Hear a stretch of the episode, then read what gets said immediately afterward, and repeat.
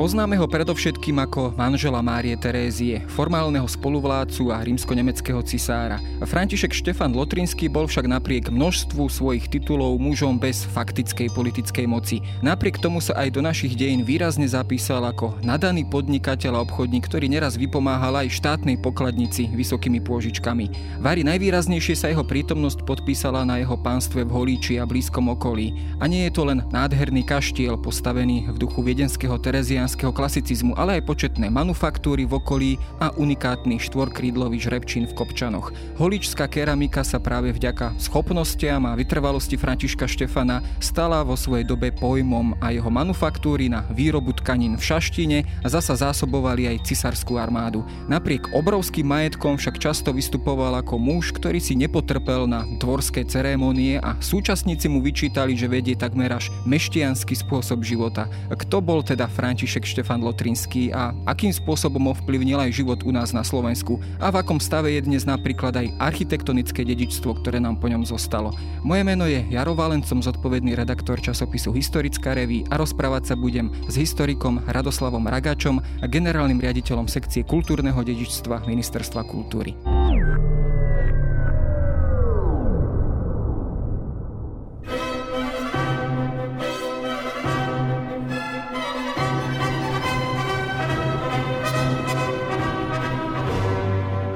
František Štefan Lotrinský, prvé, čo nám vyvstane na mysli, je teda manžel Márie Terézie, ktorý teda tvoril len akýsi taký doplnok toho cisárskeho páru a bez nejakej veľkej faktickej politickej moci.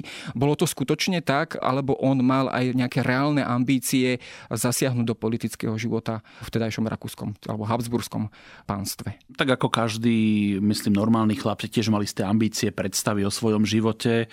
Začal šťastne. Nepochybne Lotrínsko bola jeho krajina, v ktorej sa narodí, vládla tam dynastia alebo ich predkovia dlhé stáročia a bol vychovaný na Habsburskom dvore vo Viedni síce, ale napriek tomu mal úzke vzťahy s tou svojou krajinou, mal ju evidentne rád a proste ten zásah mocenský Francúzska, keď v podstate, dá sa povedať, zavreli sa dvere, jednoducho zomrel, vlastne on stratil moc a namiesto tej konfrontácie, ktorá asi reálne by nemala šancu, tak sa rozhodol po istých vyjednávaniach. Však medzinárodná politika vždy bola taká zákulisná, boli to diplomatické rokovania, kde on bol skôr objektom tých rokovaní ako subjektom, treba povedať, že tam sa veľkí hráči dohadovali, čo s ním a tá vyriešil sa to tým toskanským vojvodstvom, kde naozaj tí Medičiovci v podstate boli na odchode, genealogicky vlastne končili.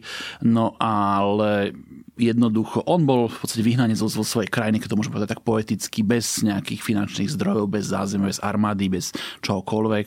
Ale na tom viedenskom dvore samozrejme sa bol príjmaný ako však on po, bol genealogicky spojený s tou dynastiou proste a Karol Rotrinsky bola ikonická figúra, teda obrany Viedne, druhého obliehania Viedne Osmanmi v 80. rokoch 17. storočia, čiže on tam mal isté zázemie, zároveň naozaj nebol to človek, ktorý by bol potenciálne nebezpečný, oni ho vnímali naozaj tak, že dalo sa s ním pracovať v podstate. Takže to toskanské vojvodstvo tam začalo proste takéto jeho nastavenie sa skôr že nehrať sa na veľkú politiku, k čomu evidentne on nemal tie zdroje, nemal ten background, ale Karol vlastne toto vybavil, otec Márie Terezie, cisár Karol, tretí alebo šiestý, teda podľa toho, ako budeme počítať, či u nás, alebo. A jednoducho tam bolo naozaj dohodnuté, že vlastne on to vojvodstvo dostane. A už tam začali práve také tie jeho Mm, dobré vzťahy skôr s takou ekonomickou stránkou toho života. K tomu sa samozrejme dostaneme, ale skúsme si ešte na začiatok osvetliť vlastne ten obchod, k ktorému došlo, teda tá výmena e, toho Lotrínska, Lotrínskeho vojvodstva za to toskánske veľkovojvodstvo.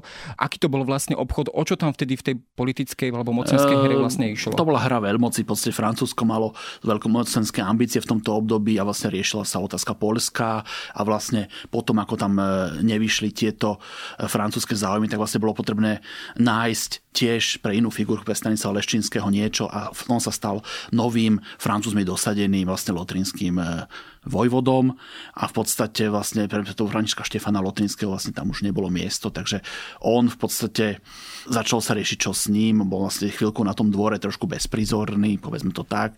A vlastne potom sa rozhodol teda, že on si vlastne zobral e, alebo uzatvoril sobač s Máriou Tereziou a vlastne potom sa stal tým e, vojvodom toskanským. Keď sa pozrieme na to jeho pôsobenie alebo aktivity aj v samotnom Toskánsku, už tam sa teda spomína, že prijal celý rad reforiem, naštartoval, dá sa povedať, aj miestnu ekonomiku. Do akých možno bodov by sme zhrnuli tie jeho aktivity v Toskánsku? V podstate on to bolo veľmi podobné, ako neskôr pôsobil aj tu, aj tu u nás jednoducho. On išiel po tej ekonomike, tam mal naozaj veľmi dobrý nos, lebo totiž pre vysokú šlachtu v tomto období zvyčajne to podnikanie bolo, bol svet, ktorým dosť pohrdali. Nie vždy, samozrejme, nie všetci, ale u množstva tých, tej vysokej šlachty to bolo naozaj o tom, že žili z výnusov svojich obrovských pánstiev. A to im dávalo dosť zdrojov. Proste tá feudálna renta, každý rok sa niečo urodilo, poddaní zaplatili nejaké poplatky, bol tam nejaký obchod, mýta a tak ďalej, cechy, remesla a to im v podstate relatívne stačilo na ten, na ten život, ktorý mali. Samozrejme, niekde bolo banské podnikanie, kde boli nejaké bane alebo niečo podobné, niekde nejaká špecifická remeselná výroba, ale neboli to práve také tie motory, tí veľkí feudálni vlastníci, ktorí by proste išli do nejakého toho ranokapitalistického manufaktúrneho podnikania. Skôr to boli tie mestá, mestské štáty, kde naozaj tie zdroje boli obmedzené, tí ľudia si museli hľadať iný spôsob aj obživy. Čiže napríklad hlavne v tom mestskom prostredí častokrát v tej západnej Európe, keď tie cechy už boli zväzujúce, už boli anachronické, tak sa uvoľňovali tie pravidla a vyskakovali proste takí tí nazme to, priebojnejší z tých cechových majstrov predtým a zakladali rôzne manufaktúry, väčšie, menšie. Závisel naozaj od miestnych zdrojov, tradícií, častokrát navezovali na to, čo tam už bolo známe predtým, že to nemuseli byť nejaké novatorské veci.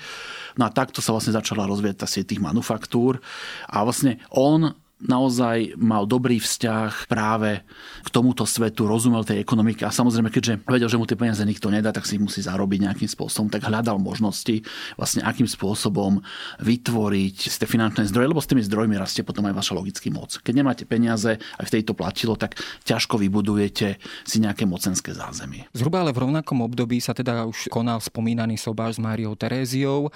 Tam teda častokrát historici zdôrazňujú, že to nebol klasický dynastický zväzok, ale teda, že naozaj bol tam aj blízky, reálne blízky vzťah tejto dvojice. Mária Terezia konec koncov, keď aj František Štefan Lutrinský zomrel, tak vlastne po celý zvyšok nosila smútok. Aj to asi o niečom vypoveda. Napriek tomu, že tam bol takýto blízky ľudský vzťah medzi nimi, nepripúšťala ho k nejakým mocenským eh, spolurozhodovacím pozíciám, alebo naozaj len hral tú rolu reprezentanta vlastne novej Habsbursko-Lotrínskej dynastie? No, treba povedať naozaj to, že častokrát sa o nás hovorí v tom 18. 19. storočí, že to je Habsburská monarchia, ale v podstate to už bola Habsbursko-Lotrínska monarchia. Naozaj tou pragmatickou sankciou Karol musel, otec Marie Tereze musel veľmi ustúpiť, veľmi z mnohých vecí, proste aby dosiahol to, čo bolo ťažko dosiahnutelné, vlastne, že vlastne ten titul zdedí vlastne dcéra, alebo získa dcéra čo v uhorských pomeroch bolo predtým ťažko predstaviť, aj keď kráľu sme tu už mali v histórii niekoľko rokov, ale proste naozaj toto bola veľká vec. Podarilo sa za cenu veľkých politických ústupkov, bola to naozaj kompromisná dohoda. Však ona to bola vtedy veľmoc jednoducho a záujmy veľmoci sa proste tiež riešia spôsobom veľmoci.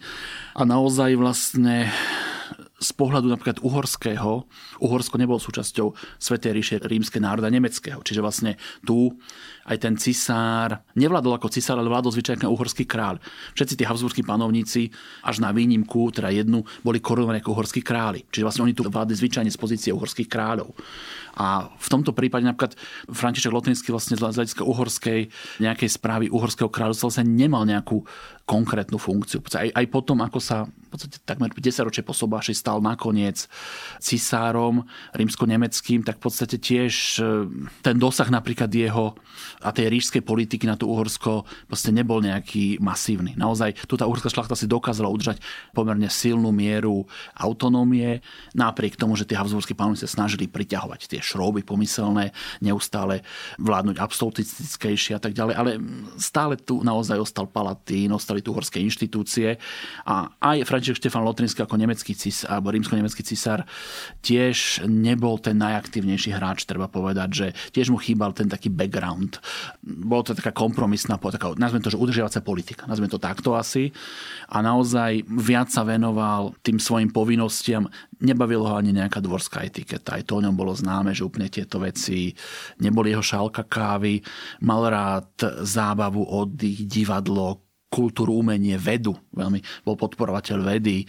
A to začal už aj v tom Lotrinsku proste tieto záležitosti. Ono konec koncov aj tá pozícia rímsko-nemeckého cisára v tom čase, bola to skôr povedzme papierová funkcia aj v jeho prípade, že jednoducho nedávala mu naozaj nejakú reálnu faktickú moc a reálny faktický vplyv. Tak uvedomte si vlastne, on už zachytil ten koniec tej svetej ríše rímske národa nemeckého. V podstate ona sa vlastne na začiatku 19. storočia rozpadla. Čiže niekoľko 10 ročíš potom, on to už naozaj gravitovalo k tomu koncu, že jednoducho reálne ten cisár už nebol stredoveký cisár, už to nebol nejaký Henrich, proste, ktorý nariadil a ríša sa triasla niečo. Proste jednoducho naozaj, ona ríša už žila vlastným životom, tie kniežata, tí kurfirsti si robili vlastnú politiku, Prusko proste bolo absolútne mocensky nezávislé od, od tohto a vlastne s jeho manželkou viedlo vojnu napríklad. Čiže to on nedokázal takéto veci proste upratať naozaj. Už to bola taká skôr nechcem povedať, že úplne titulárna funkcia, ale postupne to k tomu smerovalo a na tu 19. storočia sa definitívne rozpadla proste. Po napoleonskom období teda.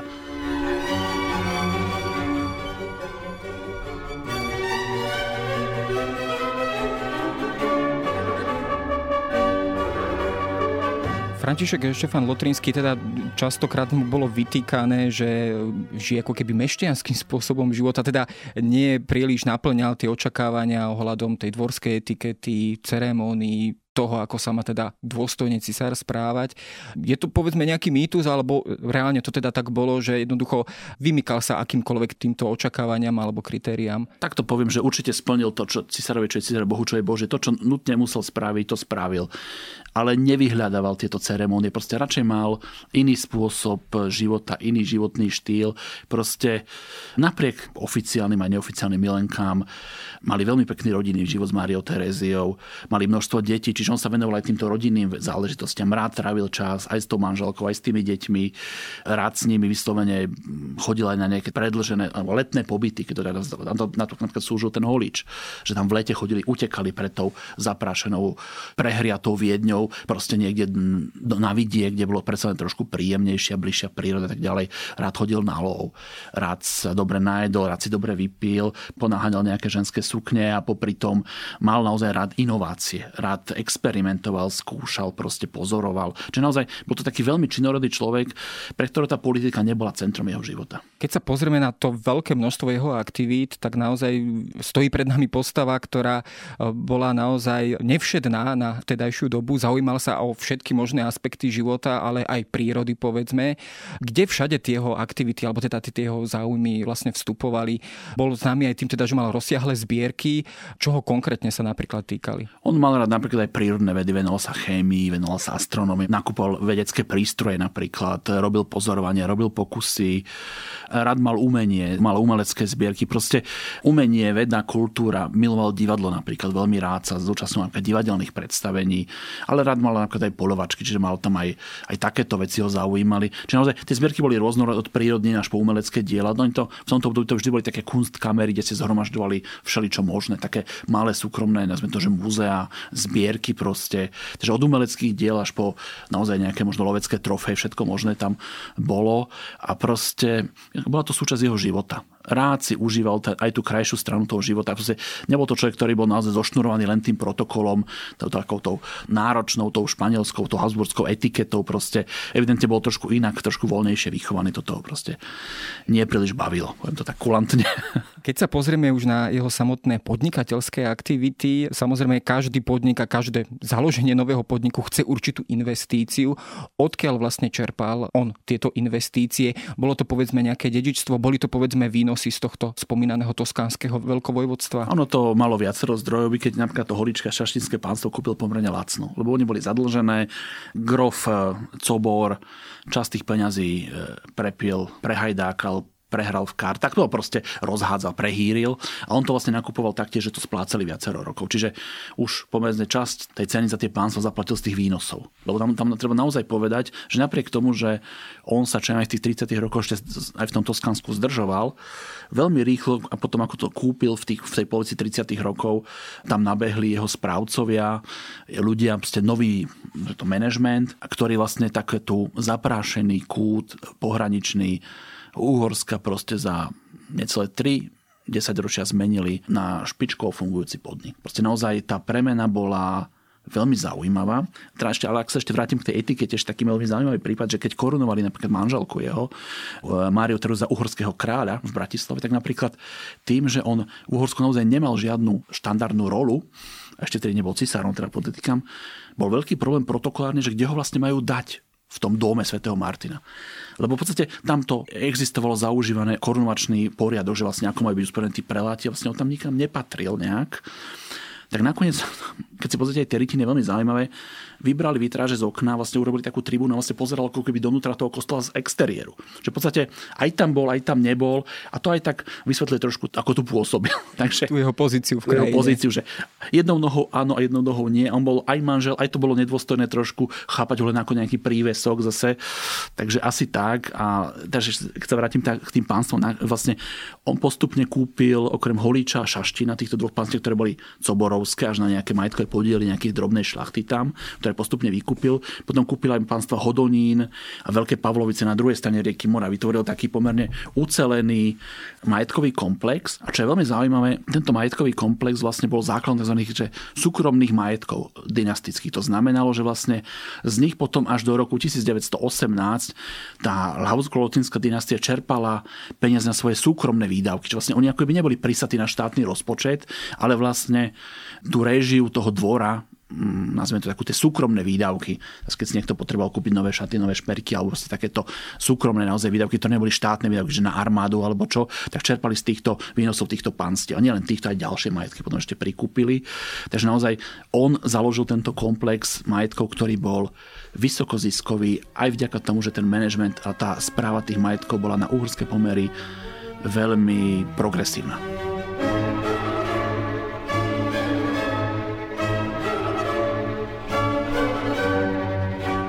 Keď sa pozrieme už na samotnú štruktúru týchto majetkov a, a týchto jeho aktivít vlastne v tejto oblasti, teda Holíč, Šaštín, vlastne dnešné, dá sa povedať, tá severná časť Záhoria a takisto aj na moravskej strane, čoho konkrétne sa všetky tieto podnikateľské aktivity týkali. Spomína sa samozrejme holičská keramika. Bolo toto gro týchto jeho aktivít podnikateľských? Bolo to len jedna z tých častí. Ono v podstate on cel, celkom preorganizoval aj tú poľnohospodárskú výrobu. Tie, tie pánstva, keď tam prišiel, tak v podstate gro ich výroby bola poľnohospodárska, že vlastne obrábala sa tam pôda, podane obrábali pôdu a vlastne z toho sa časa predávala a z toho mali vlastne platili nejaké dane, dávky, z toho mali poplatky a vlastne on úplne preorganizoval tú výrobu takým spôsobom, že Napríklad v rámci Holíča zbúrali väčšinu starého mestečka, okrem kostola, kaplnky a pár takých domov a hradu, samozrejme pôvodne stredovekého a poprestavovaného. Vytvorili nové barokové mesto postavili, mestečko postavili, ktoré bolo napojené na prestavaný zámok, ale je prepojené na hlavnú ulicu, kde vznikla z jednej strany manufaktúra, ktorá vytvárala e, fajansu, ktorá vyrábala fajansu, neskôr aj kameninu a na druhej strane bol kláštor kapucínsky, taký ako vo Viedni napríklad, ktorý fundoval František Štefan a potom vyslovene zástavba domov, kde boli hospodárske rôzne objekty, ale aj kasárne a neviem čo ďalšie. Takže on vytvoril tam celú skupinu nových činností, okrem tých polnohospodárských. Bol to svojím spôsobom taký uh, jedinečný aj urbánny projekt. Áno, vlastne. naozaj, že to bolo v našich pomeroch veľmi prekvapujúce. Vlastne on tam namodeloval si barokové mestečko, ktoré postavil. Gro tých budov boli novostavby. A kedy tedy tam bolo niečo staršie zakomponované, nezborali kostol, ale postavili nový kláštor. Takže vlastne on tam vytvoril taký barokový svet. A od neho gravitovala taká kultúrna krajina smerom do Kopčian, do Gbel a do Šaštína. A vlastne vzniklo tam viacero aj cisárskych rezidencií. Že okrem holičského zámku napríklad svoju rezidenciu dokonca s, s cukrárňou a s takýmito vecami mali aj v Žrebčine. Tam mali vlastnú kaplnku Ďalším objektom boli priestory v rámci toho pútnického kostola v Šaštine, tam vznikla jedna rezidencia. Ďalšou bol v strážach taký zámoček lovecký Belveder napríklad. Kurioze to napríklad je, že po smrti Františka Štefana Lotrinského dala Mária Teresa zbúrať do základov. Niekedy nám to je aj ľúto, lebo keby sa nám tento zámoček dochoval, tak by sme možno dnes boli radi, ale keď sa pozrieme aj na tie ďalšie aktivity, tak e, tam sa často spomína aj ten jeho obchod, myslím, že to je s tými tkaninami, bavlnou a tak ďalej. Dokonca teda sa spomína teda taká historka, neviem, či je to to pravda, že aj počas vlastne vojny s Pruskom on teda dodával tovar dokonca aj protivníkovi Márie Terézie. Čiže bol to pragmatický obchodník, ktorý jednoducho videl v prvom rade mal záujem na zisku. Tak zase on si vedel vybaviť aj rôzne privilegia na predaj, čiže tie fabriky boli privilegované a tak vlastne v Holiči sa vyrábala tá fajansa, to bola vlastne náhrada porcelánu, ktorý bol veľmi drahý a v Šaštine vznikla ďalšia manufaktúra na výrobu kartúnu, bavlnených textílií a tá vlastne, tam využil napríklad pri tých textíliách práve to, že to bola tzv. roztrúsená manufaktúra, tam vznikol veľký komplex, ktorý dodnes existuje ako národná kultúrna pamiatka, výrobný, dokonca aj veľmi autentickom tvare zachovaný, že keby niekedy čierne diery chceli sa pozrieť na nejakú autentickú fabriku z 18. storočia, tak nech sa páči, do Šaštína. No a čo je veľmi zaujímavé vlastne, tam to fungovalo takým spôsobom, že Bavlna sa dovážala niekedy možno z Egypta, proste z nejakých eh, tých krajín, kde sa pestovala. Surová, tá sa spriadala. To vlastne spriadali a priadli vlastne tí poddaní, teda cez zimu a tak, dostali a spriadli, vytvorili bavlnenú priadzu a tá sa potom tkala. A vlastne na to v tých tkárských manufaktúroch bývali také veľké presvetlené miesto, kde tkali tí tkáči proste vo veľkom, dá sa povedať. Čiže vlastne faktor rozdelil tú bavlnu, pozbieral tú priadzu, všetko im prichystá, aby oni mohli len tkať vo veľkom a potom samozrejme tomu tí bežní cechoví remeselníci nemohli konkurovať, keď on si musel všetko pripraviť a v malom a tak ďalej. Takže a oni robili naozaj aj vzorované látky, potlačali to všelijak možne zdobili, čiže naozaj tie látky boli aj efektné, aj tá výroba bola efektívna. Čiže aj toto boli s tým spôsobom globalizácia už, lebo tie suroviny boli zo zahraničia, čiže tu nás boli spracované a vlastne bolo to predávané, lebo tie bavlnené látky boli pomerne ľahké, dobre, však stavé, hlavne v tých letných obdobiach asi veľmi zaujímavé, napríklad ako textílie samozrejme tak ako naozaj malo to aj slušný odbyt a naozaj častokrát to živilo stovky rodín proste a bolo to aj efektívne z hľadiska ekonomického.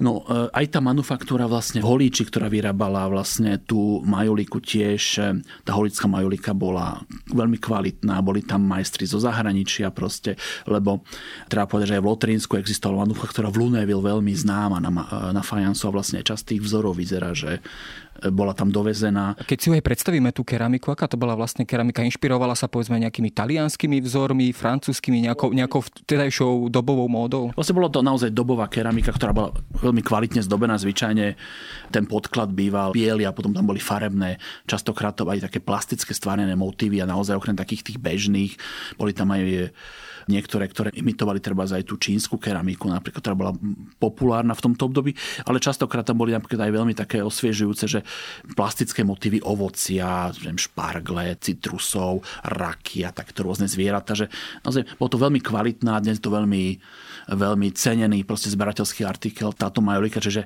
tie najbohodnostnejšie kusy boli plasticky zdobené, tie ostatné boli zdobené ručnou maľbou napríklad, ale boli, bolo to lacnejšie ako dovozový porcelán, zároveň naozaj oni dokázali na zákazku vyrobiť všeličo, čiže oni vyrábali rôzne niečo, by sme povedali, ako keramické dlaždice, vedeli robiť obloženie kozuba, väčšiu sochu, dokonca aj sochárskú výzdobu, plastické reliefy. Takže bolo to také, že naozaj tá produkcia bola pomerne pestra. Čiže od takých malinkých sveteničiek a krížikov, takých tých všetkých veroných s veraikonom, čo predávali niekde asi takí podomoví obchodníci, takým tým bežným ľudkom na, na nejakých púťach alebo jarmokoch, tak naozaj až po veľké veci na objednávku, že dokázali urobiť napríklad keramické kachle do Holického zámku, celé sety. Čiže proste naozaj od, od drobných výrobkov až po technické keramické kusy, potrubia takéto veci. Taktiež sa v súvislosti s Františkom Štefánom spomína samozrejme Žrebčín v Kopčanoch. To je unikátna stavba.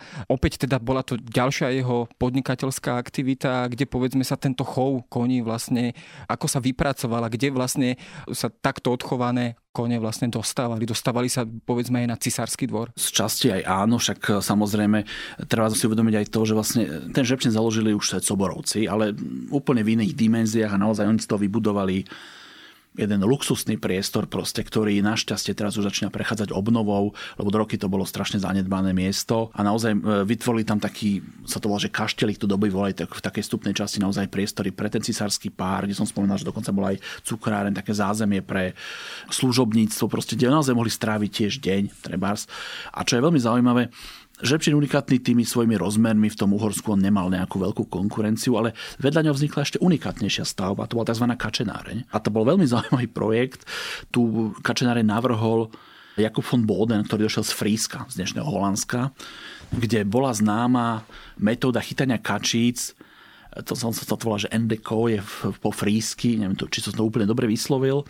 Kačedára není taká zaujímavá ako ten domček, ktorý tam dali ako fanbonde postaviť, ale vedľa nebol lovný rybník, ktorý mal tvár takého obdĺžnika s takými štyrmi ako keby ušami a vlastne na ten rybník priletalo ťažné vtáctvo a sadolo, ktoré migrovalo sezónne zo Severnej Európy na juh. Proste. Napríklad divé husy, divé kačice a podobné veci. A vlastne táto metóda vlastne bola v tom, na vode boli buď zdomácnené kačice, domestifikované kačice, alebo drevené atrapy kačic, také návnady, ktoré vlastne akoby tomu krdlu signalizovali, že si môže sadnúť, že tam je vodná plocha, kde, kde si môžu oddychnúť tie zvieratá pri svojej namáhavej ceste. Čiže oni si tam sadli a potom v tých rohoch boli sprúte upletené také útvary, ktoré vyzerali ako keby roh hojnosti. Oni sa snažili pomocou takých zásten, špeciálne vycvičenými psami, potom keď si sadlo ten krdel na tú vodnú plochu, ich vyplašiť a nahnať do tých rohov. A vlastne ona, keď tá kačica panike vbehla do toho prútia, ktoré myslela, že je nejakým druhom ochrany, že tam ten roh sa zužoval, na konci vlastne čakal človek, ktorý buď vykrútil krk, alebo čo vlastne. A takto reálne oni dokázali uloviť niekoľko tisíc kačic, husia podobných ťažných e, zvierat ročne. A čo je veľmi zaujímavé, a už to nemá teda priamy vzťah k Štefanovi Lotrinskému, tak tá kačenáreň fungovala až do roku 1918, a vlastne v 20. rokoch ešte existovala. Dnes je tam ruina toho objektu, ktorý vlastne tiež by mal prejsť pamiatkovou obnovou a byť tam potom o niekoľko rokov také informačné centrum a nejaké gastrozázemie proste tej kopčianského kostola svätej Margity. Takže veľmi taká zaujímavá, unikátna stavba v tom, že tý bola jediná v Uhorsku. Ten odborník došiel z Fríska, bol sa normálne donesený, proste ako by som odborník, aby to postavil na kľúč. A postavil to, ono to fungovalo 200 rokov bez nejakých problémov. A v polovici 19. storočia vlastne napríklad kačice, ktoré tu na odchytili živé, tak vlastne napríklad e, no ne, železnicou, ktorá išla vlastne do Hodonína. Aj preto išla do Hodonína, lebo to boli cesárske majetky, tak jedna prvých, že tak, tak v klietkach ich vozili do Šenbrunu, kde bolo jazierko a taká zoologická záhrada, sa povedať. A tam tie kačice z tých kopčian vlastne dodnes tam žijú kačice, tak to boli kačice z Kopčian a dokonca odborník z Kopčian sa o ne chodil starať do toho Šenbrunu. Takže taká zaujímavosť, že teda v Kopčanoch chytené kačice potom dožili v Šenbrune v parku pri cisárskej rezidencii. Ale tá kačena naozaj bola unikátna v tom, že oni tie kačice treba posielali dokonca do Viedne. V tom zimnom období teraz sa hlavne chytali, to bola taká tá, tá top sezóna a v tej kačenárni mali nejaký lad, kde uschovovali tie zvieratá, ktoré boli mŕtve a normálne dávali tie kačice ako deputát, ako súčasť platu niektorých úradníkov, takže dostávali kačice napríklad meso, teda ako zabité zvieratá, nie živé zvyčajne. A nejaké naozaj chovali tam a keď zdomácneli, tak potom slúžili ako také návnady, dá sa povedať živé. Čiže drevené a živé návnady a pomocou takých špeciálnych cvičených psov, oni tam mali také zásteny, aby nebolo vidno, tak pes skočil do tej vody a hnal tie kačice do tých rohov proste. Aká zvláštna možno metóda, ale hovorím u nás absolútne unikátna, tiež je to doklad takej tej globalizácie už pred niekoľko sto rokmi. No. No, bude určite výborné, ak sa teda toto podarí obnoviť, a sa budú na to môcť pozrieť ľudia a pozrieť si celý tento komplex. Ale keď sme to takto rad radom vymenovali, tak naozaj to vyzerá tak, že František Štefan vytvoril v podstate jeden veľký veľký ekonomický komplex alebo sieť manufaktúr v celej tejto oblasti. Vieme dnes povedzme aj povedať, že aké veľké množstvo ľudí zamestnával, koľkým ľuďom povedzme dal prácu alebo do akej miery toto pánstvo vlastne aj zmenilo ekonomický, sociálny život do obyvateľstva v danej oblasti. No, to sa dá povedať veľmi jednoducho. Tam naozaj niekoľkonásobne narastla populácia samotného holiča, treba povedať. A gro jeho obyvateľov vlastne nachádzalo obživu v rôznych podnikoch, ktoré tam fungovali, alebo prevádzkach, lebo naozaj okrem tohto, čo som vymenoval, tam boli napríklad prvé doklady mlátenia koňmi, máme tam jediný veterný mlyn, ten trošku mladší, napríklad v Holíči, široko ďaleko, ale napríklad on rozbehol aj tú mliekárenskú výrobu. To, čo my napríklad poznáme ako dnešné sirárstvo a takéto veci, tak vlastne tiež tam došli odborníci napríklad zo Švajčiarska, ktorí tam doniesli špeciálne plemená dobytka a vlastne sa tam veľmi rozmohlo sirárstvo. Lebo napríklad máme tam doložené, že vznikol tam aj objekt na pašienkoch, nie, na lúkach niekde pri Holíči, kde normálne do zeme zakopali kovovú cisternu, pri nej postavili objekt a tá cisterna slúžila na to, že v nej sa chladilo mlieko. Čiže obrovskú kovovú cisternu s pumpami a v tom objekte vyrábali napríklad tvrdé švajčiarske síry, lebo viete, s tým mliekom bol ten problém, že to potrebujete spracovať pomerne rýchlo, potrebujete na to technológie, miesto, teplo a tak ďalej, hygienu. Čiže napríklad on tam boli mliekarenská produkcia na úplne inej úrovni, vedeli predávať síry, mliečne výrobky, dokonca sušili ovoce, veľkokapacitnú sušiareň tam vytvorili, polnospodárskú výrobu, finalizácia tiež, obrovský pivovár, obrovský liehovár, že vlastne také malé prevádzky, takže to, čo nespracovali obilie, tak pivovarníctvo, liehovárnictvo, proste takéto veci, živočišná výroba tiež, veľkokapacitné kravíny, nové majere, chov oviec na vlnu. Vlna bola vtedy dobrý artikel, čiže vlna napríklad, s tým sa dalo dobre obchodovať. Čiže naozaj intenzifikácia výroby a tiež napríklad lesné hospodárstvo, prvé lesohospodárske plány, že vlastne výsadba lesa tak, aby produkoval čo maximálne možný zisk. Čiže hospodárske leso, tomu zvykne hovoriť, proste taký ten, ktorý už nielen rúbete, ale dosadzate. Stromové škôlky, zbieranie semien. A potom naozaj k tej finalizácii vodné mlyny, veterné mlyny, píly, lisovne, veľkokapacitné tehelne, proste rôzne takéto ďalšie typy výrob, Všetko to, buď holí či šaštine v kbeloch, naozaj. Ale tiež ono to súvislo aj s tým, že keď ste sa pýtali na tie benefity, vznikli tam školy, opravili sa komunikácie, postavila sa spústa mostov, robili sa vetrolami, že teda no, záhory majú problémy s vetrom proste, takže vetrolami, ale všade kopali studne. Starali sa o takúto druh hygiene, mali tu ľudia pitnú vodu, zabezpečená tam bola lekárska starostlivosť, plus napríklad vznikli také tie sociálne inštitúcie ako špitály a podobné veci a naozaj ekonomicky tie lokality šli obrovským spôsobom nahor. Že naozaj z takej západlého kúta monarchie sa to stali výkladné skrine proste takého nového ekonomického myslenia, kde kde sa chodili iní inšpirovať, že ako sa to dá.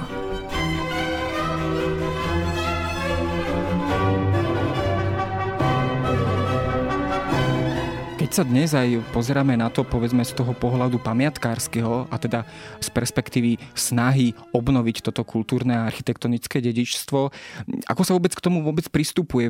Pristupuje sa tiež tým štýlom, že to je teda komplex, vlastne, že to bol komplex, ekonomický komplex a teda, že sa pristupuje k tým pamiatkám tak, aby vlastne bol aj zachovaný celý tento komplex jednotlivých pamiatok, povedzme aj nielen na samotnom území Slovenska, ale keďže to pánstvo presahovalo aj na druhú stranu rieky rieky Moravy, tak povedzme aj v spolupráci s Českou republikou? Tak tam je veľká snaha napríklad postupne obnovovať ten holický zámok aj s pomocou štátu, aj on je v rukách samozprávy, či ona hľadá zdroje financovania, opakovane našla rôzne, že postupne sa opravuje zámok, postupne prechádza opravou žrebčín. Tam sa to štartuje, postupne teda už niekoľko rokov sa opravuje a hľadajú tiež ďalšie zdroje. Opravuje sa kostol svätej Margity, ktorý tiež teraz prechádza istou stavebnou obnovou, dúfam, že už na dlhé obdobie poslednou. A tiež vlastne tá kačenáreň vlastne u nás minulý rok získala dotáciu, v podstate teraz musia vysúťažiť dodávateľa a keď podpíšu s nami zmluvu do konca roka, tak nie je problém, môžu začať budovať budúci rok, je to ruina. A tam je veľmi, veľmi dôležité aj to, že my to tiež tak vnímame, lebo eh, on je to obrovský cenný kus kultúrnej krajiny, vlastne, kde máte ranostredovekú architektúru ako kostol Svetej Margity Antiochískej, špičkové barokové veci, ako je ten žrebčín, ako je to, čo som spomínal, tá kačenáreň, ktoré naozaj sú unikátne. Potom tam máte holický zámok, ktorý naozaj má stredoveké korene, ale v tom tvare, v akom je, tak je to hlavne to 18. storočie, práve tá lotrinská prestavba, tá trojchydlová architektúra baroková. No a potom tam máte desiatky a desiatky ďalších stavieb, ktorých pomerne veľká časť už národné kultúrne pamiatky a niektoré teda ešte možno vyhlásené budú ďalšie. A častokrát tieto stavby boli funkčné až do nedávna. Napríklad obrovská sípka, ktorá je nad Holí, čo je jedna z dominant. Tam ešte pred 10 ročne sa skladovalo obilie. Naozaj tie objekty mnohé ukázali aj to, že tých tvorcov naozaj boli skúsení odborníci, že naozaj vydržali a tú funkčnosť zachovali celé 10 ročia, možno stáročia. Čiže naozaj je tam čo pozerať, je tam čo vnímať. A je to také veľmi zaujímavé, že vlastne ešte vedľa je Skalica, ktorá bola ako keby trošku iným svetom, bolo to Slobodné kráľovské mesto a vyvíjalo sa trošku inak, že sa to zaujímavé také tie rozdiely proste pozorovať. No a dôležité naozaj je to, že to kultúrne dedičstvo tam je veľmi bohaté a ako hovorím, poslednom období sa tam urobilo veľa, ale ešte sa tam veľa dá urobiť. No. Vlastne celý tento komplex budov a celého tohto kultúrneho dedičstva v podstate vznikol v rovnakom čase alebo v približne rovnakom čase na základe aktivít Františka Štefana Lotrinského, tak je to svojím spôsobom unikát vlastne nielen asi len na slovenské, ale aj stredoeurópske, možno európske pomery.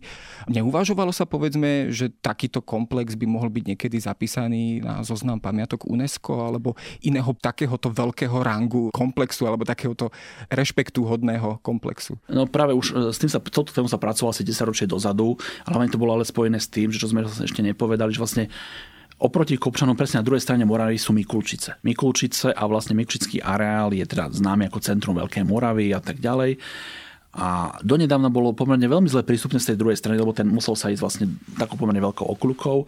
A myslím, že minulý rok vlastne bola sprístupnená vlastne cyklomost, ktorý prepojil Kopčany s týmto Mikulčickým areálom, čo sa okamžite odrazilo na tej návštevnosti. Bolo to dlhodobý ináč cieľ to spraviť, lebo v tom Mikulčickom areále práve chýbala stojaca architektúra okrem iného a paradoxne ten kostol svätej Margity Antiochíske kedysi bol súčasťou zázemia týchto on bol súčasťou tej aglomerácie, vyzerá to tak, že teda, takže napríklad aj ten cyklomos priniesol množstvo turistov z českej strany, ktorí vlastne na bicykloch vlastne chodia tam, že zvyšil to turistický ruch už v súčasnosti. A už predtým 10 ročne bola snaha vlastne zapísať celý ten komplex ako spoločná nominácia Mikulčice, Kopčany vlastne, myslím na myslím, že to malo byť európske kultúrne dedičstvo, ak sa nemýlim. Hej. Že tieto snahy boli a asi budú pokračovať. Je tam reálna šanca, že by sa niečo takéto podarilo, alebo povedzme k tomu aj e, nejakým spôsobom narúšajú to povedzme nejaké iné projekty. Koncom žijeme v dobe, kedy sa aj zápasy s developermi a podobne. Je tam reálna šanca, že by sa niečo takéto mohlo podariť? Myslím, že tá šanca stále žije a hlavne potom, ako napríklad naozaj sa nám podarí niektoré tie ďalšie obnovy, že tam bude zase viac čo ukázať, že dá sa to prehodnotiť hovorím, ak nás niečo neprekvapí, ako nedávno sa nás pokusil prekvapiť nejaký terminál, tam niekto chcel stavať presne medzi Holíčom a Kopčaný železničný, že ak, ak sa nejaká takáto záležitosť proste do toho nám nevlúpa, tak verím, že, že tá nominácia sa oživí a jednoducho, že bude to ďalej fungovať. Ale ešte možno k tomu vzťahu treba z tej Márie Terezy a toho Holíča, Šaštína, tak vlastne tam tiež treba povedať vlastne, že pre tú rodinu ten holíč bol taký oddych zvyčajne na leto alebo na jeseň, keď boli polovačky. Čiže naozaj to bolo také oddychové sídlo. Tomu to bolo aj trochu prispôsobené, že v Holiči bola napríklad malý priestor ako divadelná sála aj okolo areálu bol veľmi pekný pár, kde bola plánovaná aj fontána, ktorá nevznikla. Boli tam bažantnice, dve bola tam nádrž s bobrami. Boli tam rybníky, či dalo sa tam rybár, či dalo sa tam ísť do prírody. Tie aleje vás viedli do Kopčian, k Žepčinu, či dalo sa tam chodiť na koni v tejto krajine, dalo sa tam prechádzať, e, poľovať, alebo len oddychovať, prípadne sa aj pomodliť u kapucínov, to už každý asi tam našiel to svoje a jednoducho dal som tak trochu odfúknuť od tých e, dvorských ťaživých povinností, vádárskych. No. Keď to tak na záver zhodnotíme, dá sa povedať, že práve Holíč a celý komplex e, pamiatok v jeho okolí je v podstate taký možno jedným z najbadateľnejších dôkazov alebo pozostatkov tej terezianskej doby u nás na Slovensku. Že to je vlastne práve tá kultúrna krajina, baroková krajina, ktorá nám vlastne e, z týchto čias zostala. Ja myslím, že to je asi jedna z najkompaktnejšie zachovaných ukážok takéto barokovej komponované také kultúrnej krajiny, kde naozaj množstvo tých prvkov dodnes žije, dodnes je funkčných proste a nebolo premodelovaných ďalšími zásahmi nejak brutálne. Čiže naozaj je to taká tá stopa. A viete, a ten, napríklad ten odkaz toho Lotrinského tie Martery tam napríklad väčšine živý, nie väčšine živý, to znelo tak leninský, ale je tam stále živý. Proste a naozaj tí ľudia si to dedičstvo, myslím, že aj aby som pochválil, aj my si čoraz viac vážia a aj prostredníctvom tej osvety eh, jednoducho vnímajú to, že niečo takéto unikátne dostali, z čoho často čerpajú, lebo viete, to ovplyvnilo obliekanie, to ovplyvnilo ľudovú kultúru. Je veľký rozdiel, či máte alebo nemáte školu. Holiči mali tri. Mali školu farskú, mali nemeckú školu pre tých úradníkov, tam deti mali dokonca francúzskú školu, lebo samozrejme z tej Františkom Štefanu Lutenskom prišla aj frankofónna komunita, čiže rozvoj školstva, rozvoj slúžie, proste naozaj zvýšenie životnej úrovne. Tí ľudia naozaj reálne pociťovali, že majú, že dobrého pána, to tiež nie tak zvláštne, ale že naozaj sa niekto o nich stará. A ten odkaz tam naozaj cítiť, že stále oni vedia, že to boli cisárske majetky. Myslím, že sú aj na to kultúrne dedičstvo čoraz viac hrdí. No a je to zároveň aj taký podnet alebo inšpirácia pre ľudí u nás na Slovensku, aby sa išli pozrieť do tohto kúta Slovenska a pozreli si tieto pamiatky a je to takisto aj výzva, aby všetky tieto pamiatky zachované a obnovené boli. Ja ďakujem za rozhovor, rozprával som sa s Radoslavom Ragačom.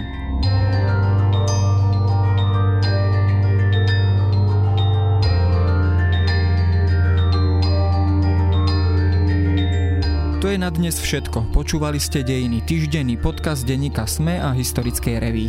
Podcast Dejiny vychádza každý týždeň v nedelu. Prihláste sa na jeho odoberanie vo svojej podcastovej mobilnej aplikácii na platformách Google Podcasty, Apple Podcasty alebo v službe Spotify. Všetky diely nájdete aj na adrese sme.sk lomka dejiny alebo historickareví.com. Ak sa vám podcast páči, môžete ho ohodnotiť. Ak nám chcete poslať pripomienku, môžete sa pri pridať do podcastového klubu denníka SME na Facebooku alebo mi poslať mail na adresu jaroslav.valent.sahy.sk Ja som Jaroslav Valent a na výrobe tohto podcastu sa podielala aj Jana Maťková.